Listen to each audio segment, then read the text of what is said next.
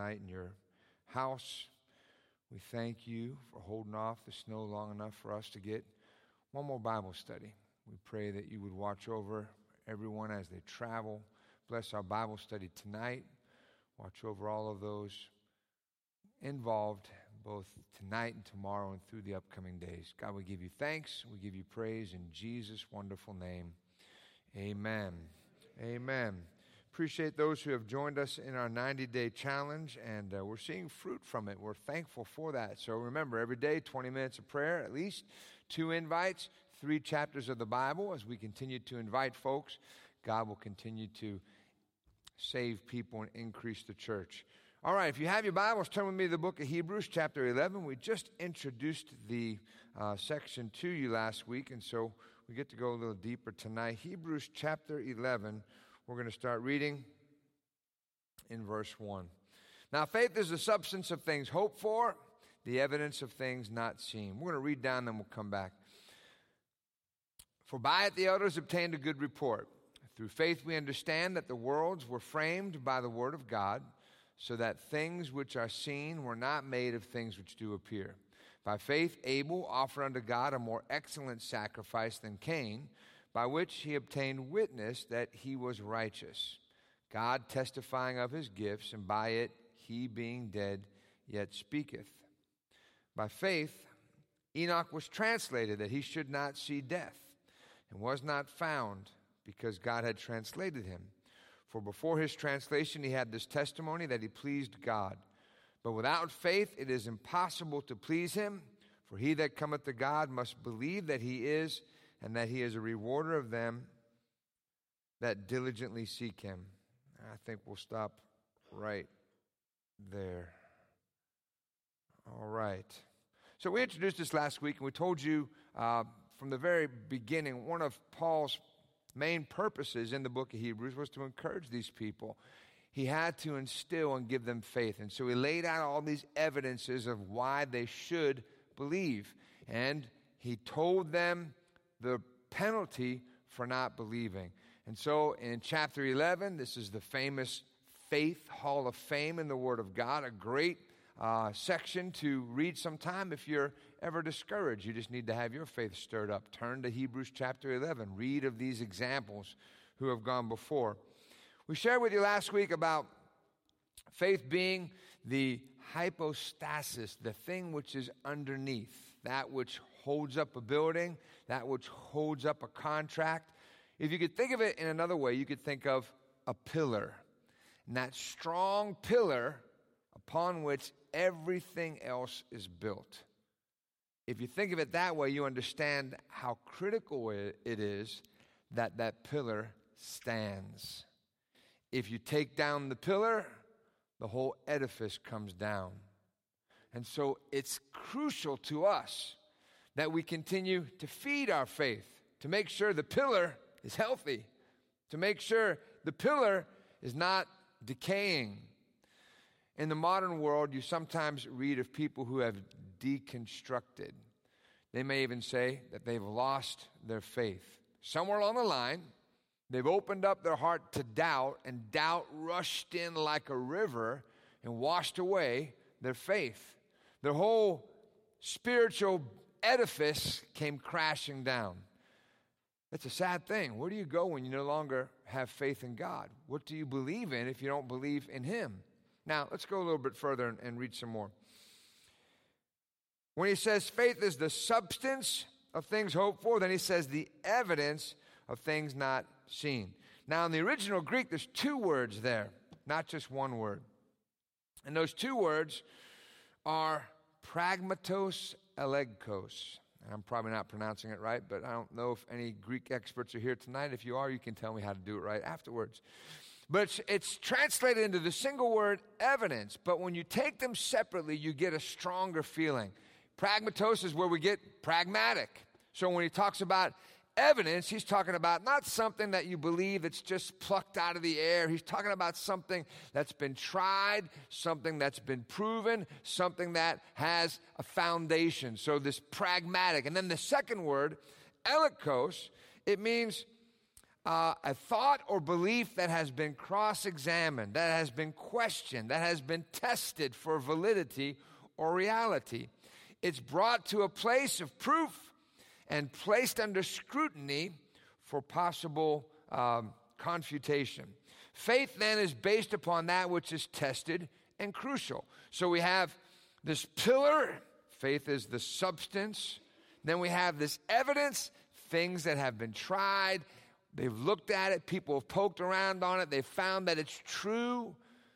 And because of all that, we're glad you're here. Come on in, come on in, come on in, make yourself at home. Because of all that, we can have faith in God. Now, one, one thing that we're going to see as we go forward is God was going to, no one is going to believe God unless that person believes God knows what he is talking about. No one is going to believe God unless that person believes God knows what he is talking about. Even experts sometimes are not, how should I say, sometimes are faking it because they're taught certain things and they haven't experienced, they haven't had those beliefs tried. And it's not until those beliefs are actually tried that they can find out whether what they thought is actually true or not. Do you follow? And so, when it comes to us believing in God, we're believing in one that we believe knows what he's talking about. I'm not going to go to a surgeon that can't cut his sandwich in half. Amen. You don't want to you don't want to trust somebody and say, "Oh yeah, my grandmother had that." All you need to do is uh, go down and and uh, you rub some you rub some garlic on your forehead and put some on your socks and the bottom of your feet. Everything will be fine. You wonder, does this person know what they're talking about? Amen. But when it comes to God, we can understand and we can have faith because it's tried, it's proven. Now, when you're a brand new Christian, you might not have uh, the whole scope of faith tried and proven, but you've had this. You know what God has done in your life. He's forgiven you of your sins. Amen? I got to go a little further. Come on, we'll see it. For by it, by faith, the elders obtained a good report. Through faith, we understand that the worlds were framed by the word of God, so that things which are seen were not made of things which do appear. First, let's take that first little phrase. It's a little phrase with a great big meaning. By faith, we understand. A little phrase with a large truth. No one was there when the world was created except God. Amen? And the angels of that, that shouted as God created. But no, none of us were there. None of the scientists were there. And so, even when they come out and say, well, this is how it happened, they don't know because they weren't there. Amen? And so sometimes you look at them and you wonder, man, why, does, why do people have such faith in some of these people? Because they're just making it up as they go. Well, we think as carbon dating and the, and the years went back there that this must have happened and that must have happened, but they don't know. Now, the same thing goes with us. We don't know because we weren't there.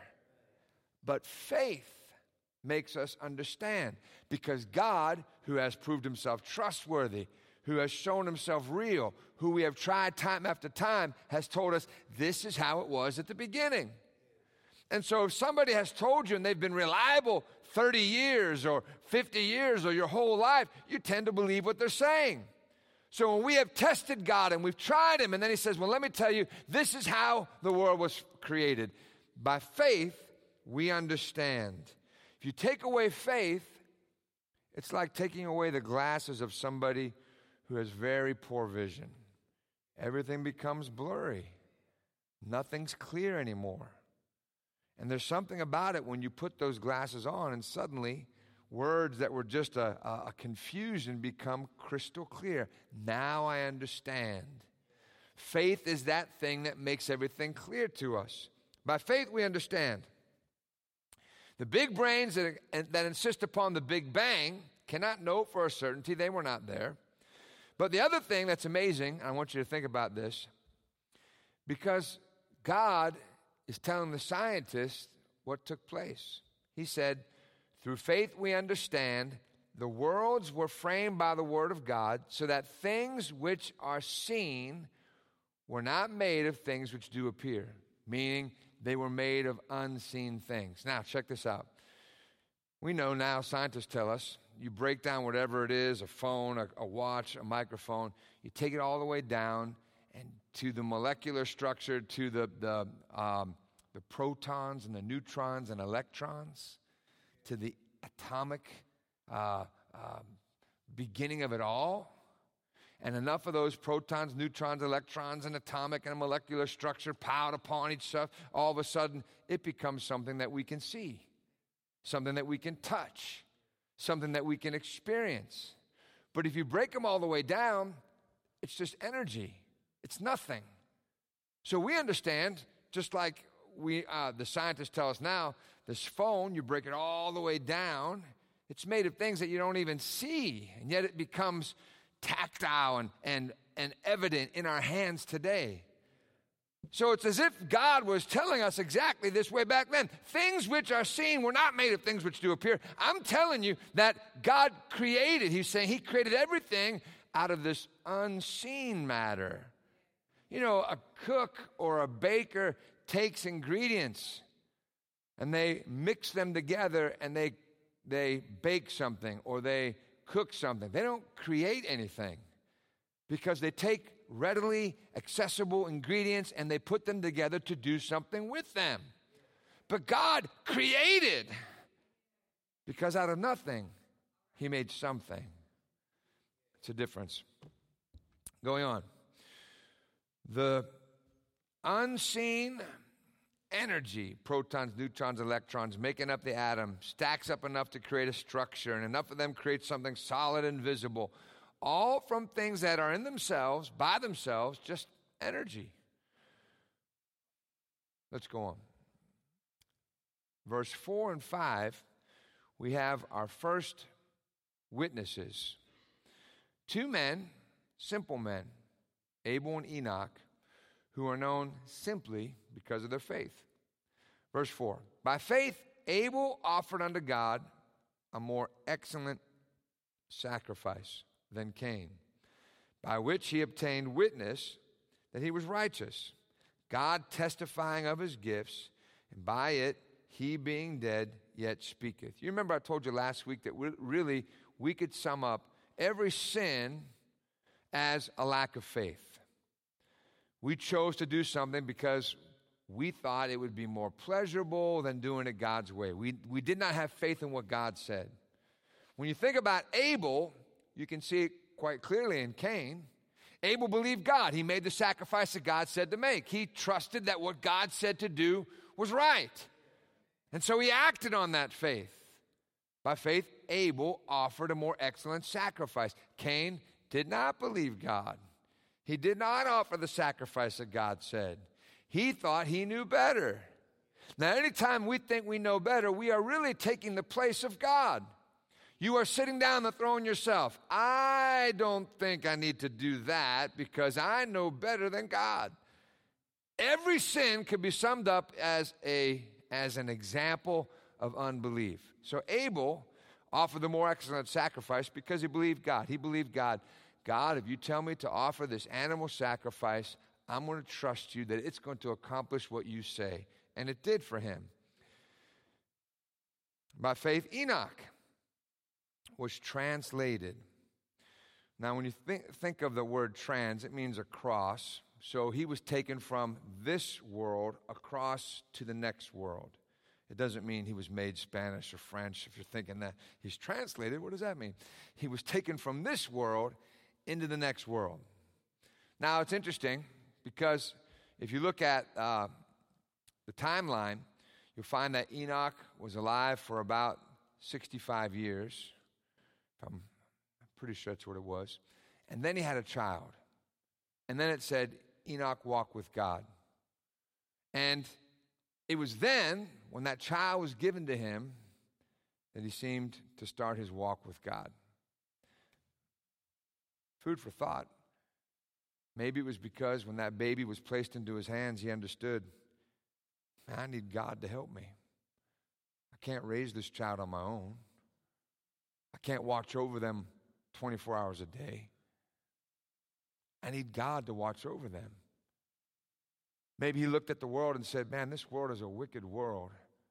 I've got to pray. And he began walking with God. And as you walk with God, it became precious to God. There was somebody who thought it was more important to spend time with him, God, than anything else. And after he walked with God 300 years, God said, Hey, Enoch, why don't you come on up here into heaven we'll continue this conversation? What was that like? What was that like? Enoch's up there, he's just praying. God, you're so good. I love you, God. You've been good all these years. I love getting up every morning and spending time with you. 300, 300 years worth of mornings, God. You've been good to me all these years. And then maybe he turned one time and took a step, and suddenly he's in the presence of God. I don't know how it happened, but man, that must have been something. Amen. Makes you want to keep on praying. Amen. And what would happen if what would happen if we died while we were praying? Wouldn't it be like that? If you were praying, maybe you knelt down. Uh, um, Williams' previous school uh, was run by a pastor, and the pastor died. That's why they closed that school. We ended up finding him a different school. Thank God it's a good school where he's at now. But the pastor died, and we talked to the pastor's wife later. We saw her, and she said he went down from the pulpit area to pray with somebody, and as he prayed with them, he fell over and had a heart attack. Now, we don't know. We know that one day we're going to die. We know that one day we're going to leave this life. We don't know how. Wouldn't it be great if we left it doing what God wanted us doing? Left it in the house of God? I'm not asking all of us to die at the same time in church, you know. We're trying to keep the attendance up for a little while. Anyhow, right? like Billy Graham was uh, inviting that kid to uh, church. He said, Hey, I'm preaching a, a, a, a meeting down here at so and so place. Why don't you come? He said, No. He said, Well, don't you want to go to heaven? He said, Well, yes. He said, Well, why don't you come? He said, Well, I thought you were trying to get up a, a crew to go right now. so, little boy said, I, I, I, like this life. I want to live a little longer. He didn't know yet. So, simple faith of Abel. He believed God, offered the sacrifice God said to, and it worked. Simple faith of Enoch. He walked with God. He walked with God. We're surrounded by a lot of inputs. Now you got a phone that can bring you knowledge from around the world. It can also bring you filth from around the world. You can read your Bible on it. You can look at naked people on it if you wanted to. You could read and listen to things that would encourage your faith, or you could read and look at and listen to things that would undermine your faith. But really, the choice is up to us. But if Enoch learned a simple lesson, it was let me spend time with God. And we know it was precious to God because God took him to heaven. Did you know that Enoch hasn't died yet? Enoch and Elijah are the two men that haven't died yet. Sometimes they ask Bible trivia who was the oldest man in the Bible? And they'll say Methuselah. He was 969 years old. Well, I think that would be inaccurate. It would probably be Enoch. Amen? He hasn't died yet. He's got several thousand years. Can you imagine what his birthday cake looks like with all those candles? Amen. My goodness. They're known simply by their faith, which reminds me, today is Reverend Grove's birthday. So he is a bunch of years old today. Amen. I think today he's 50 years old. Can you believe that? He still looks good for being 50. All right. Wish him happy birthday on the way out. So, no one is going to believe God unless they know that God knows what he is talking about. Prove him, try him, test him. God said the same thing, didn't he? He was talking about finances. He said, Prove me now herewith, see if I won't open you the windows of heaven. But I think you could take that into every realm. God, I'm going to prove you because your word says they shall lay their hands on the sick and they shall recover. I'm sick. I'm going to lay the hand, my hands on myself. I'm going to prove what your word says. God, your word says that you'll never leave me nor forsake me. I need to sense your presence right now. I'm going to prove what your word says. I don't think that you're going to offend God by trying what his word says. Going on. Now, here's where we get to. By faith, Enoch was translated that he should not see death. He hasn't died yet. Was not found because God had translated him. For before his translation, he had this testimony that he pleased God. Now, I don't know what my tombstone, if I end up with a tombstone, will say, but that would be a pretty good epitaph, wouldn't it? He pleased God. That would be about as good as anything that anybody could ever write about you. He pleased God. And how did he please God? All we know about him was he walked with God. So he pleased God by daily making time to spend with God.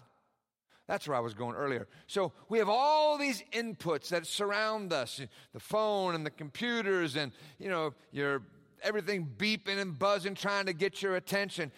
It depends on how much you allow that to impact you. So if I allow all the world to constantly feed me, it's certainly not going to build my faith up. I've got to be like Enoch, turn everything else off, push it off to the side. I got to walk with God. I got to spend time with Him. It's amazing what prayer can do. It's amazing how it can transform your thoughts. It's amazing how it can soften your attitude. It's amazing how it can rinse away the bitterness. It's amazing how it can give you a brand new outlook. That's why the devil doesn't want you to pray. He'll try to keep you from praying by making you sleepy, by distracting you with hunger, by distracting you with everything else. But, Christian, if you don't learn how to pray, I don't know that you'll survive. Enoch walked with God. My time is just about up. I got a few more minutes. All right, here we go. Verse 6. He pleased God. He had this testimony that he pleased God. Now, verse 6 shows us how he pleased God. But without faith, it is impossible to please him. Remember, faith is that pillar upon which everything else is built. You take the pillar away, you've got no spiritual building anymore. If you don't believe God, what do you believe? Without faith, it's impossible to please him. For he that cometh to God must first believe that he is, and that he is a rewarder of them that diligently seek him. Why would you come to him if you don't believe that he can do something for you? So the whole fact that you're coming to God is, I believe that God hears my prayer and he can do something about it. That's why I'm coming to him. So I'm coming to him asking him, God, do something in this situation. Now, sometimes I wonder if Christians, we don't forget that. Because things start happening, instead of us going to God and beseeching God to do something, people start panicking. They start uh, accepting all of the outer external inputs instead of accepting what God's word says.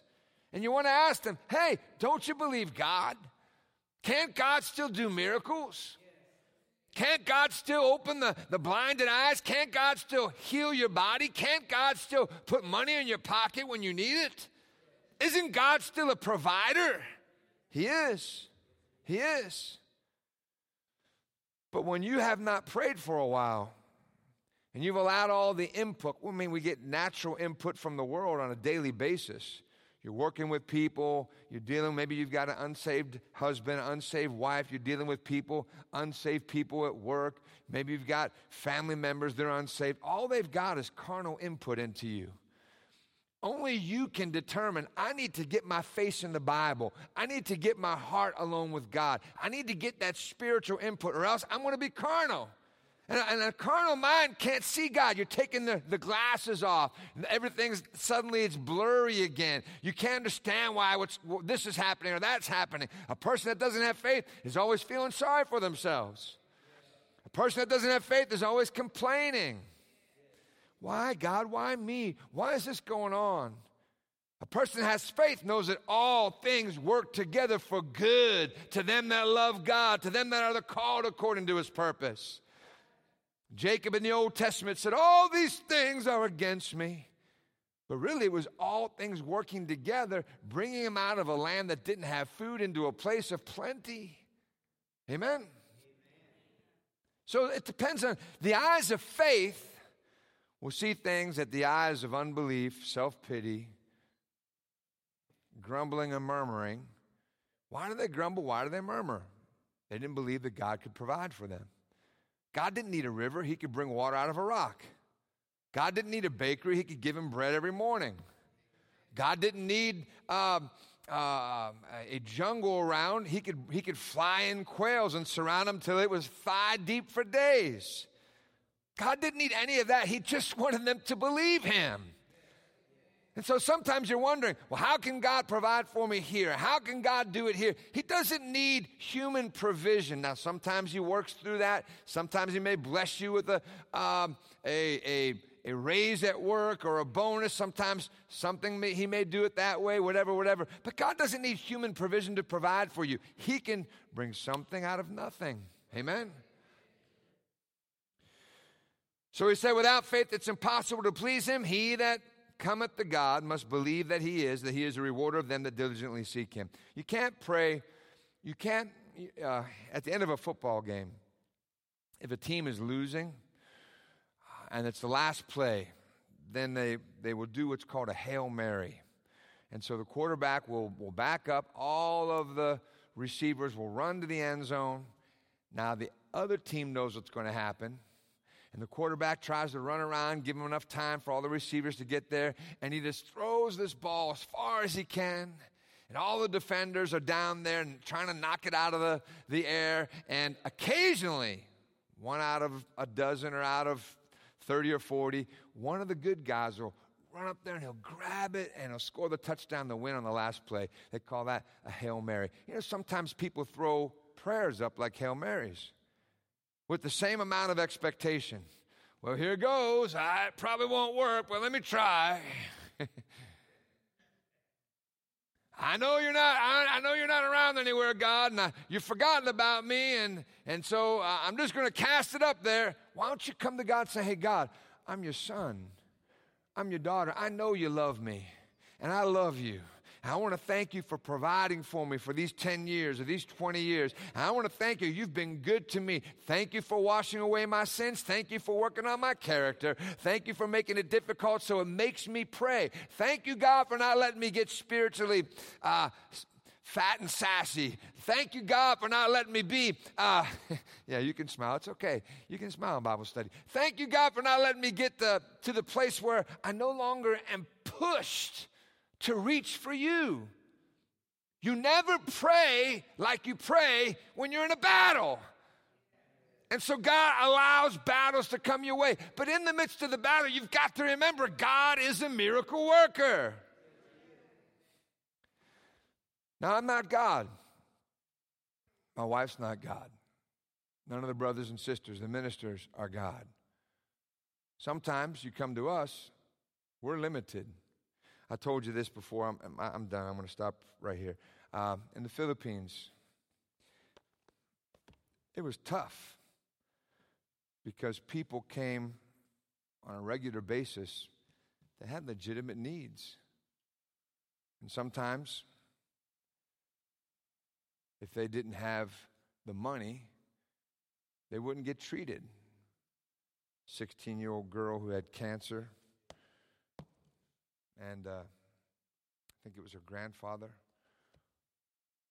coming around asking, tried to help as much as we can because if they don't get the money to treat him, she's going to die. It's the, the, you don't get to walk into the hospital and them treat you without you paying for it. People that their babies They didn't have money to get the medicine, and the baby died. That's just the way it worked. And it was heartbreaking because you see that, you want to help them. Amen. But I'm not Rockefeller. I'm not Gates or Bezos or I don't have an unlimited supply. Reverend Gaddario, he was I was the pastor, I was the missionary. He was there working with me. But he gave me great insight. And he said, You know, and he was a very generous man. He made, he made uh, my wife and I were married couple, and they gave us a certain amount as a married couple, as a missionary. It wasn't extravagant, but it was enough to survive. And he made a, just a, por- a portion of that. And uh, even though he made a portion of that, he was very wise and very, you know, thrifty, made it work. But he said, You know, we don't have an unlimited supply. We can't give to everybody we'd like to give to. But God is unlimited. And we can pray. It was just a great little bit of insight. You know, your heart's hurting. You see people, you, you know, you're, you're human. You want to help them. But sometimes you just don't have to help anymore. And he said, You know what? We can pray. We may not have it, but God does. Sometimes, Christians, we need to remember that. There's a lot of needs even in our country, in our families, in our neighborhoods. There's only so much that we can do, but we can pray. Lady called me today, um, and she's going through some physical things. But I already knew what she was calling about. It's a good call. She called, went through one thing, and everything worked out good. And she calls me and says, Pastor, I'm, I'm afraid. I'm afraid this is going on, that's going on. Can you pray? I said, Sure, sure, sister, let's pray. And we prayed. She made it through that one. And then everything came back good, but then they wanted to do something else. And she called me up and she said, Pastor, I got this test today. I said, You want us to pray? I said, Let's pray. Right there on the phone. She reached up to heaven. God, help my sister. Guide her, lead her, give her the peace of God. Let her sense your presence. Move in her life. And you could hear on the other line, she was sniffling and crying a little bit, but at the end of the prayer, it seemed like she had peace. Thank you. And she hung up. You know, sometimes I need prayer more than a $20 bill. Sometimes I need someone praying for me. Got my back more than I need uh, a second account just in case I'm overdrawn financially. Amen? So you might not be able to always give, but you can always pray. And there's a God in heaven that can meet the needs. Let us pray. Lord Jesus, I'm so thankful you've given us this chapter of your word. Because as we go forward, we're going to find not just Enoch and Abel as examples of faith, simple men that just had a simple trust in you. And because they believed you, they went down in history. We read about them today. God's still the thing that works. To simply trust you. Do what you said, the way you said it, with the right attitude, it'll work. Father, I pray that you would encourage each one tonight. Bring them up out of the, the spirit that would try to rob them of their faith, their victory, their joy, and let them trust you.